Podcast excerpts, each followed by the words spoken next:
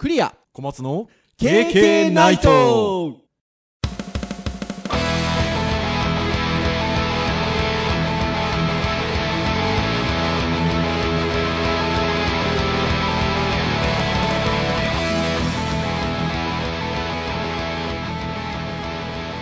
KK ナイト。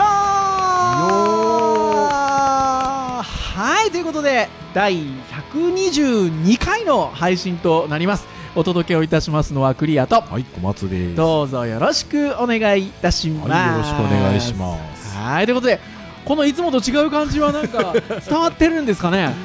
ねどうなんでしょうかね？まあ、だいぶ返しが違うんでね。多分ね、はい。あの反響をしてるんじゃないかなというふうに思うんですが、えなんとこれ1年ぶりぐらいですか？くしくも。あ一年ぶりぐらいですそうですよね、えー久々の対面収録はい。でございますよ。ここどこですか？大学ですね。デジタルハリウッド大学の、えーキャンパスですね。はい。はいということで先ほどまで教授会なんぞがあっておりましたが はいその終わりにはい。撮っておりますよ。いやーなんかあれですね。ポッドキャスト始めたばっかりの時にちょうど言ってましたが変な感じですね。あ照れくさい感はありますね。生だとねちょっとね。ねえ。いやーというところでございますが久々の対面何の話をいたしましょうと はい。いうところでございますがターンで言うとガジェット界。ガジェットハードの回ですね、はいガジェットハードの回ということですよね。ということであるならばもうあれを話さないわけにはいかないでしょうと。いうことで。はい。福岡系 iPhone8 プラスを買っちゃいました今今のタイトル。今さら今さら タイトル今さらですよ。あ何月でしたっけ？9月？あそうですね。大体そうですよね。まあまあまあ予約がそれぐらい、まあそっか。でそうかで8先行ったんですよね。そうですよね。だから買いましたよ。ね10でももうちょっと遅いんじゃないのぐらいな。そうですよ。10もね予約できない12月になっちゃうとか言ってた感じでしたから、うん。もう1月ですから。割とあの配信でも言ってましたけど僕そんなにね10とすげえ迷うかなみたいな感じではなかったんですよね。あすすんなりと。割と割と。なんかこの、えーずっと S を買ってきた我が身とすればですねこのなんかこれまでの10年間の集大成みたいなね成熟してます感がね。あの非常にいいかなということで。あ10は成熟はしてない。せて10は先進的な。これからの10年って感じじゃないですか。あまあまあ、8はこれまでの10年みたいな感じじゃないですか。そこがいいかなと。でもやっぱ周りは10買ってる人が多いですね。ううんん。やっぱり仕事柄っていうのもあるかもしれないですけどねまあまあまあでもね普段マスクずっとしなきゃいけない人なんかはちょっと、あそうそう。顔ねね。フェイス ID なんでね。結構認証しないってあの YouTuber の方々、10から8に 戻してる。戻してるっていうんでしょうかね。買い直ししてるような状況があるようですけどね。もともと発表になった時は通すって言ってたんですけどね。うん。そういうねものも通すって言ってたんですがなかなか難しいようで。私の知り合いの方も全然反応してなかったです。あの普通にマスクしてないのに。なので。まあね多分ね各ね顔のパーツのね僕距離測ってる気がするのではいはいはいまはい。あそうするとやっぱりね、うん、ポイントはやっぱり減っちゃうんじゃないかなって気はしますよね。確かにね。あとはなんかどうなんでしょうね。やっぱ顔に特徴がある人の方が反応しやすいんでしょうかね。いやーこればっかりはねわかんないですよね。機械がやることですからね。まあまあまあその人間が見てね印象深いかどうかっていうのとはまたなんか別のところな気もしますもんね。うんまあまあまあ一一律多分ね見てますからね。いやほんとそうですよ。いやーあのでかいのにしたんですよね。プラスに。はいはいはい。その今まで iPhone6S だったんですよ。あのいわゆるノーマルサイズと言いましょうか。うんはいはい。で小松先生が多分今まで使ってたというか今も使ってらっしゃいますけどなんかもうほぼ同じような大きさですね。そうですね。なんかそっちのはちょっと若干スタイリッシュなないやいやいやいやいやこれでも何年前ぐらいのアンドロイドでしたっけこれね2012年のやつもう5年6年丸5年で6年目ですあうわー、まあいでもでも6年前の端末でこのサイズはなかなかな感じですよもう当時はねねえかなりインパクトありましたよでかいやー本当ですよすごい。まあ買った日にねよくポロポロ落としてましたね、いやでもこれね落とすとなります。うん。やっぱでかい。手に余りますよ最初片手持ちって感じじゃやっぱない。まあ慣れですね。慣れてくるとあのバランス取る場所わかるんですけどああそうなんだ。最初ねあのちっちゃい感覚でいると、はい。でかいのはねバランス崩しやすいです。これねいろいろあってですねやっぱりあの使い始めて2週間ぐらいの感じなんですけどいろいろちょっと使い勝手がやっぱり違いますよ。そのこれまでの10年モデルとはいえ。お。まずねサイズが違うからだから片手持ちが辛いっていうのはまずあるでしょ、はいね。はい。あとねえっとボタンホームボタン。なんかこれちっちゃくいいですか？これね違うんですよ。Mac のタッチパッドと一緒であの物理的に沈まないんですよ。はいはいはいはいはいあの 6S までは物理的に沈むホームボタンだったんですけど、7から、えー沈まないんですよね、あの機械的に返すんですよね、パチッとね。だからなんかねやっぱね不安なんですよ。こ このあまあ押し込む感じっちゃそうなんですけどなんかね不安なんですよね、まあまあ自分の指側がへこんでるわけですからね。そう。であの iPhone って画面キャプチャーを撮るときにどうやって撮るかっていうと電源ボタンとホームボタンの同時押しなんですよ。はいはいはいはい。でそれがねよく失敗するんですよななんでしょうね。仕組みとしては一緒なんですけどなんか自分がこうなんていうんですかちょっと自信がないのか あのホームボタンを押し切れてないのかなんかね画面が消えちゃったりとかえー。電源だけ押してんでしょうね。とか逆にこっちのホームボタンだけ押してキャプチャーを取ろうとしてたアプリがシュッと畳まれちゃったりとかね。タイミング合ってない。そうタイミングが合ってない。だからこわごわ押してるんですよ多分。ああなるほどね、そうそうそう。っていうことがあったりとかあとはどうしても片手で使おうと思って今持ちながら喋ってるんですけど電源ボタンを押そうとするとなぜかねこ反対側にあるあの音量ボタンまで押してしまいまして。わかるわかる。でなんかお音がガーッと上がったりとかですね。音がガーッと下がったりとかですね。そんなことはねなんかしてなかったんです今まで。いややっぱサイズの絡みなんですかね。多分僕もねよくね音量変えようと電源プチってやっちゃう。そうでしょ？これねあのなかなかにまだちょっと慣れないですよ。僕もね同じような位置についてるんですよ。そうですよね。いやー。でも小松先生も長年だから6年ぐらいこの大きさの端末使ってらっしゃるわけじゃないですか、はい。画面の。5.5インチそうでですよね。大きさはそのもう大きいとかちっちゃいとかあんまないでしょ？ああうんそうですね。もうずっと同じですからね。そうでしょ？だからたまに昔の端末を触るとああなんかちっちゃいみたいな感じはありますよこれねやっぱでかい。そう。まあ物理的にでかい。ですよね。で割とすぐ慣れるって周りの方が言ってたんですけどでかいなーっていう感じじゃないですけどでも少しいつもね でかさを感じますよなんか。うん。でも大きい方がやっぱ気持ちいい。ああそうですか。うん。あと細かい話なんですけど横画面になるんですよね。えっと通常の iPhone って、えっと、縦向きだけなんですよ、えっと、だからアプリとかは横画面対応してるのもあるので、変わるんですけど今まで変わらなかったのが変わるんですよ。今ちょっっとちょっと横にしてみたんですけどそう。と iPad みたいな。iPad みたいおにー。そうこれプラスはこうらしくて。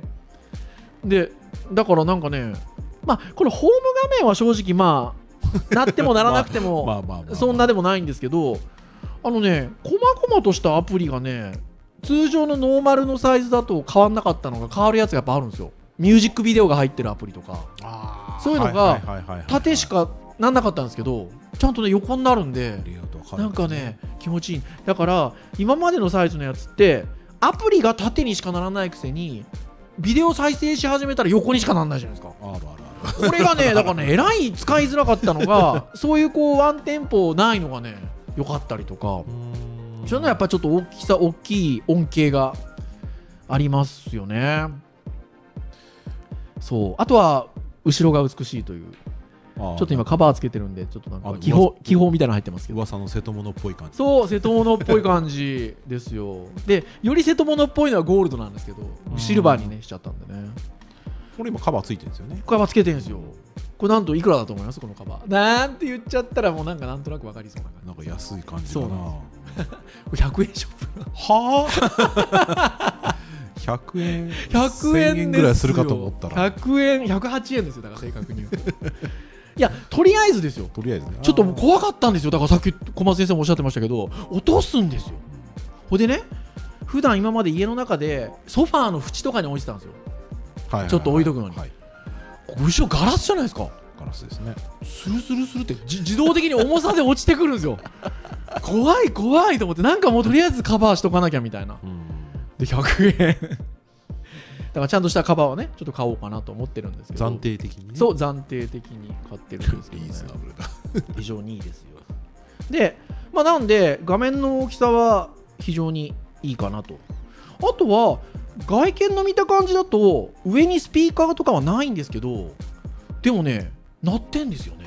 うーん。多分本体から鳴ってんのかな。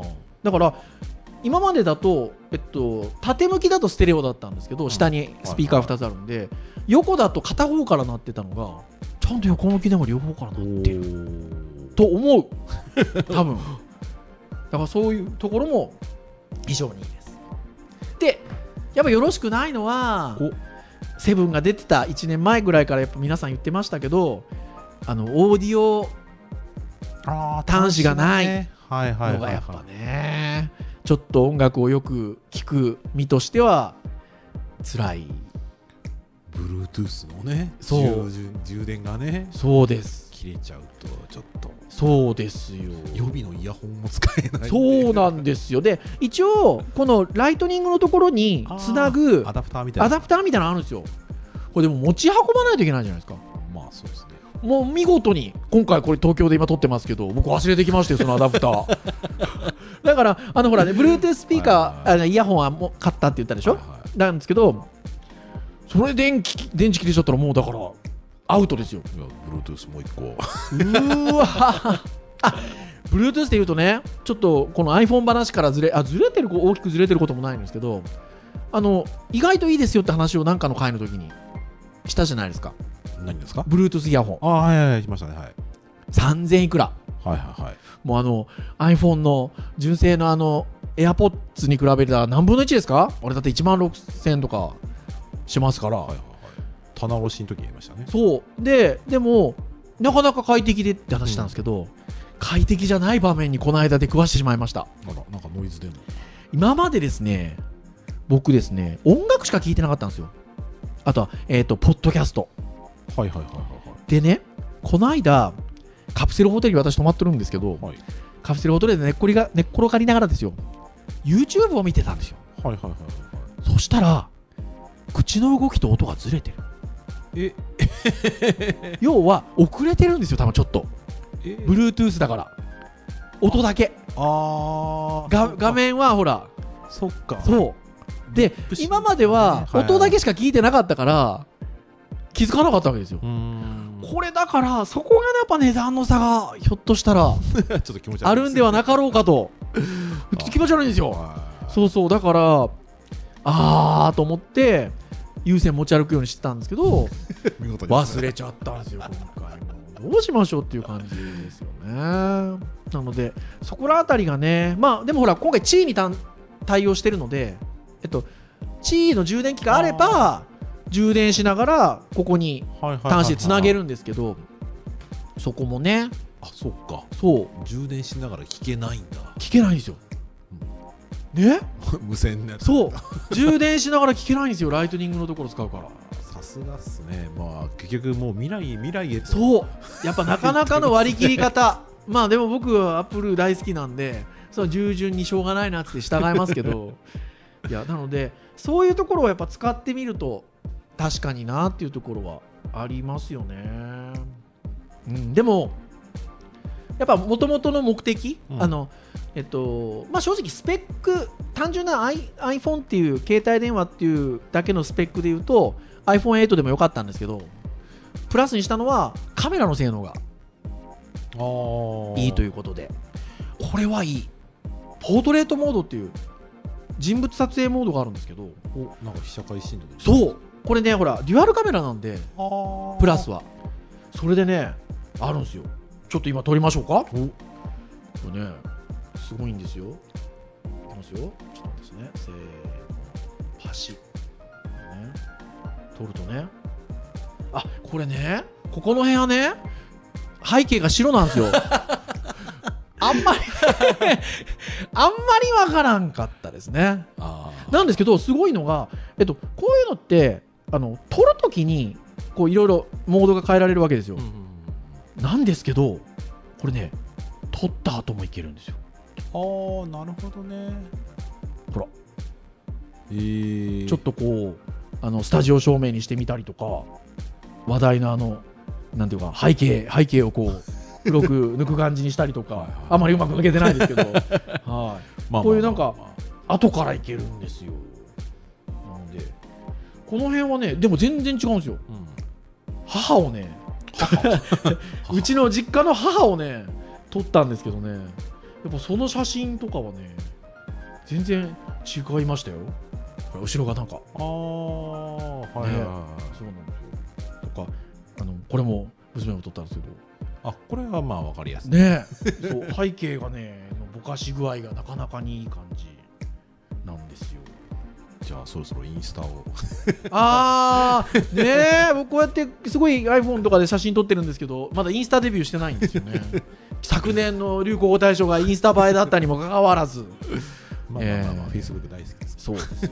そうなんですよ。でですよ。はい。これねどこのキャリアで買ったんだって話なんですよ。au じゃないですかよくあのご存ご存知ですね、小松先生、クリアファン。au だってことをよくご存知なんですけど、やめたんですよ。ほうソフトバンク？おじゃあどこも？どこ？もいやー、違いますよ。格安シム。はい、三大キャリアから抜け出しました、私。はいはいはいな格安シムっていうとなんかすごい安っぽいの使ってるような感じがするので、え N NVNO ですか？あいい。ミュージックビデオの。ですか？はい。えっ、と、NVNO 何でしたっけ？なんかさっき調べましたよね。そうですね。モバイルなんちゃらですね。そうですよね。えー、モバイルバーチャルネットワークオペレーター。はいはいですよ。仮想なんちゃらまあ、要は、えっ、と、まあ、だから格安 SIM を提供している事業者のことを言うんですけど、まあ、えっ、と、その三大キャリアからかな？から、えっ、と、回線を借りて、うん借り受けて、まあ、安い料金でっていうところですよね。っていうところなんですけど、まあ、今まではほぼ、ほぼってこともないですけど、ドコモの回線をやっぱり使用したものが多くて、そこにちょっと au がぼちぼち出てきてたりとか、あと最近ソソフトバンクさんもなんかやってらっしゃるっていうことなんですけど、えー N、MVNO にしましたよ。う んはいはい。これがね、今いろいろあるんですね。だから、あんまり今までタブレットとかもうん SIM フリーの端末とかを買ってなかったので、うん Wi-Fi 対応のばものばかり買ってたので、正直あんまりその格安 SIM っていうのが結構雑誌とかで1年前ぐらいからですか？もっと前。もうちょっと前ぐらいですか？はいなんか話題になり始めたじゃないですか。でもあんまりなんかちょっと自分とはあんま関係ないことかなうん。みたいなね。まあそうですなんか二台持ちとかね。ね。まあなんか考える時でだんだんだんだん今ね三大キャリアもほら国からのお達しでうん。SIM ロック解除しろみたいな話があるんで,、はいそうすね。あのー100日以上かな今は。なのでそれ過ぎるとね格安 SIM っていうのも選択肢に入るのかなと思うんですけど、今まであんまなかったのでそういうのが。あんま調べたことがなかったんですよ。でまあ正直もう今この8とか10が高くなりすぎちゃって、ああそうですね。なんかそう。そんな言い方しますからね。そうだから今までだと僕2年間で払い終えるような形で買ってたんですよ。要は手元に残るようにして買ってたんですけど、はいはいはい。もうその値段にしちゃうと本当とんでもないお金になっちゃいましてで今やっぱり三大キャリアもいろいろ払い方とか考えてるじゃないですか。なんか4年払いみたいにして、えーただし2年後には機種変した場合には残りの2年分はもう払わなくていいみたいなね。うん。だから実質半額みたいなうん。うんサービス始めたりとかしてるんですけど返さないといけないんですよそれ。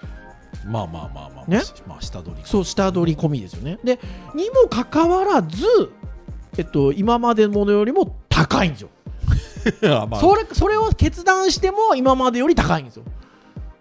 もう無理。計算しましたねしましたよ。でこれはもうアップルで SIM フリー買ってまあ、24回割の値段を出しそこに格安 SIM を入れた方が月々の運用が安いじゃないかと。いうことですよ。ということでやったんですけど調べたことあります？あんまないですか？ちょびっとだけ調べたことありますね。はい。うんなんか。ちょっと何何故ですか？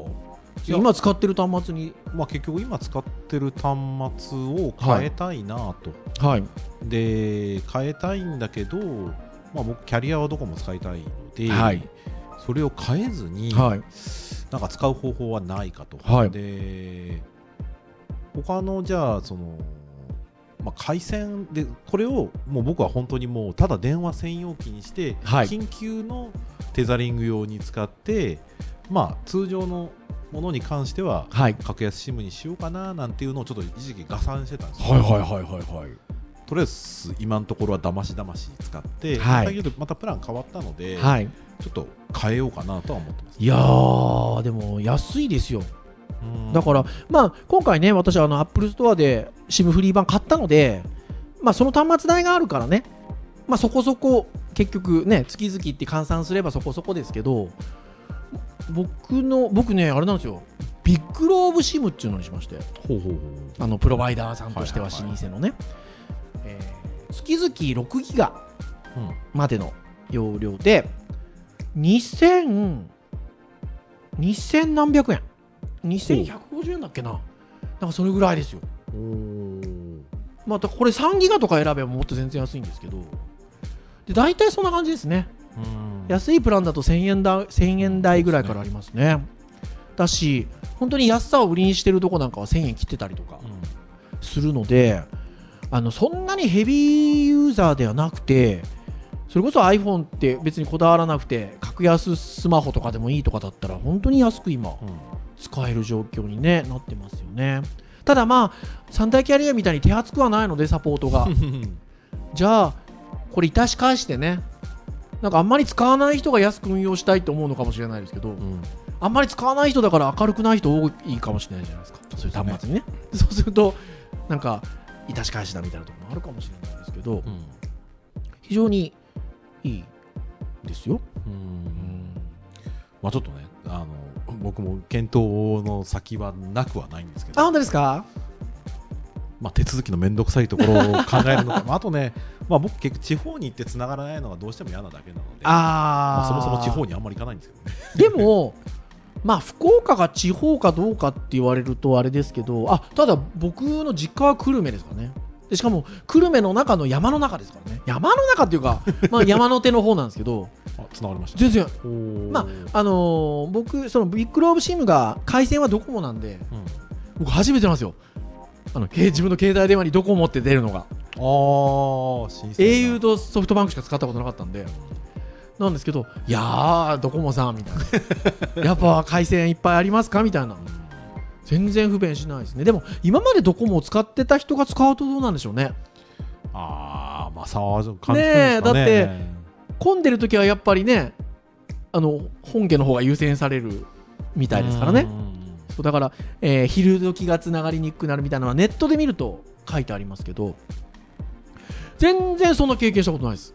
ひとまず2週間ぐらい使ってて、福岡でもそうですし、まあ東京でもそうですね。あとこの間私、あの、出張で岩手県大船渡市に行きましたよ。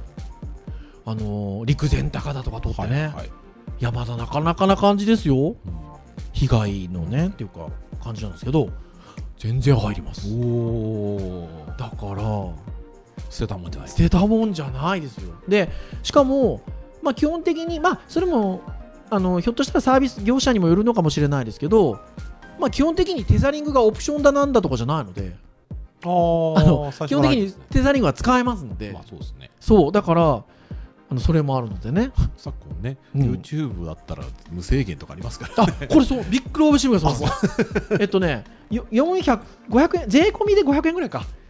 配付払うと、えっと、エンタメフリーオプションって言って、て YouTube、ABEMATV っていう、あのその辺の動画系が無料なんですよ。あの換算しないんですよ。いいですねいいでしょ？だから、まだ申し込んでないですけど、ちょっとまずは最初、すごいシンプルなやつやってみて、どれぐらいかかるか分かってからそういうオプション入れようかと思ってるんですけどそれがいい。で僕だから今すごい詳しいんですよ。格安 SIM メーカー。メーカー。メーカーメーカーさんというか、会社ね、会社さんサービスやってるところ、えービッグローブのファンそれがもう売りですね。うん。エンタメフリー。で、えー最近こう注目を浴びてるのが、えー、LINE モバイルああはい LINE モバイルさんは名前ちょっと正式な名前忘れましたけどそのエンタメフリーの SNS 版みたいなのやってるんですよ、まあ、LINE さんだから、い。まず LINE が無料、はい。えっと、Facebook、Twitter その辺の SNS 系の接続が全部容量換算しない。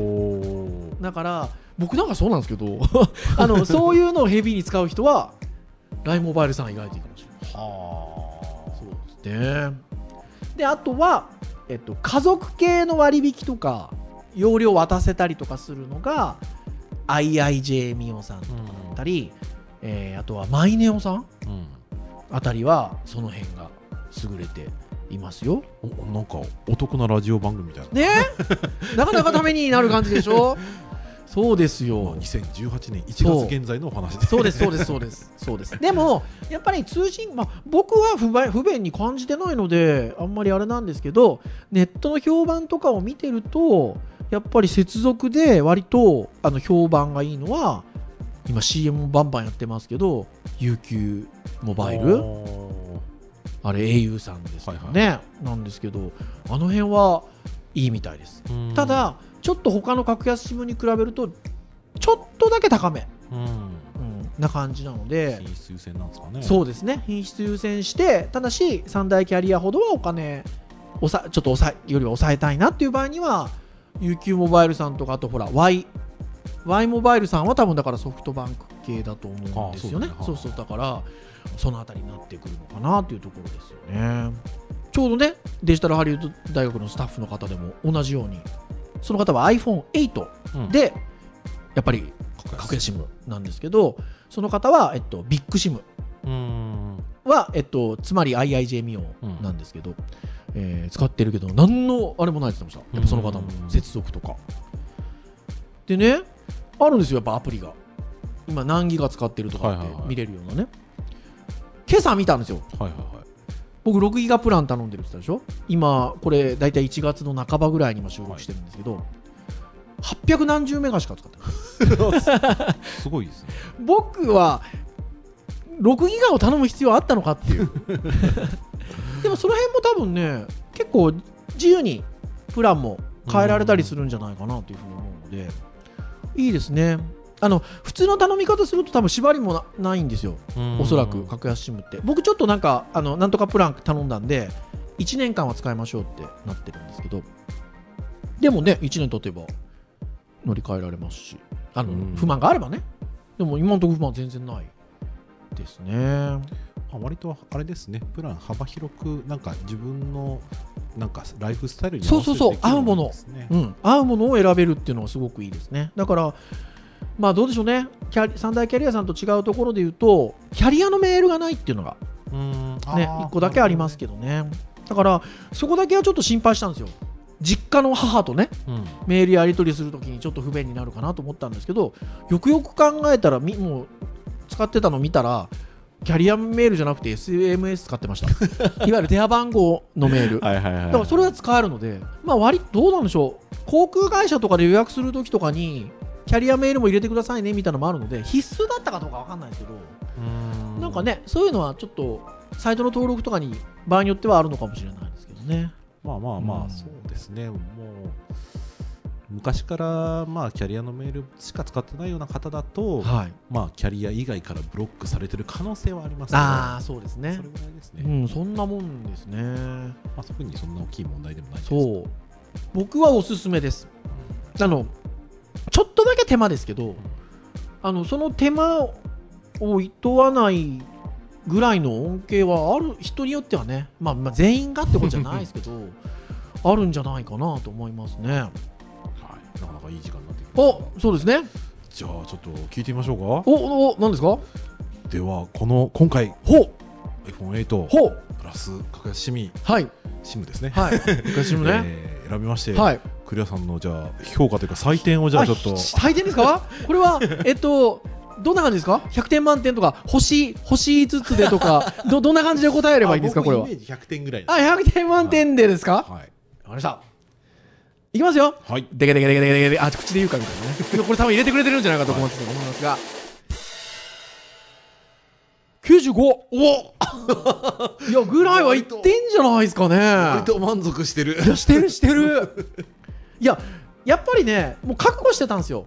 多少安くなるから読み込みが遅くなるとかうん。つながりにくい覚悟してたんですけど、ない。ああじゃあよかったですね。いやーこれは良かった。でまあ au もねあのひょっとしたら今プランが違えばそういうのもあるのかもしれないんですけど僕割とあの長く使ってたんでもう今はないプランをずっと使ってたんですよ。とあのいくら余っても捨ててたんですよね。えっと au で僕7ギガだったんですけどこれね翌月まではね持ち越すんですよそうそうだからそういうのもいいし満足度高いそしてやっぱりビッグローブさんなんでうんなんかちょっとね、信そう安心感があるんですよ。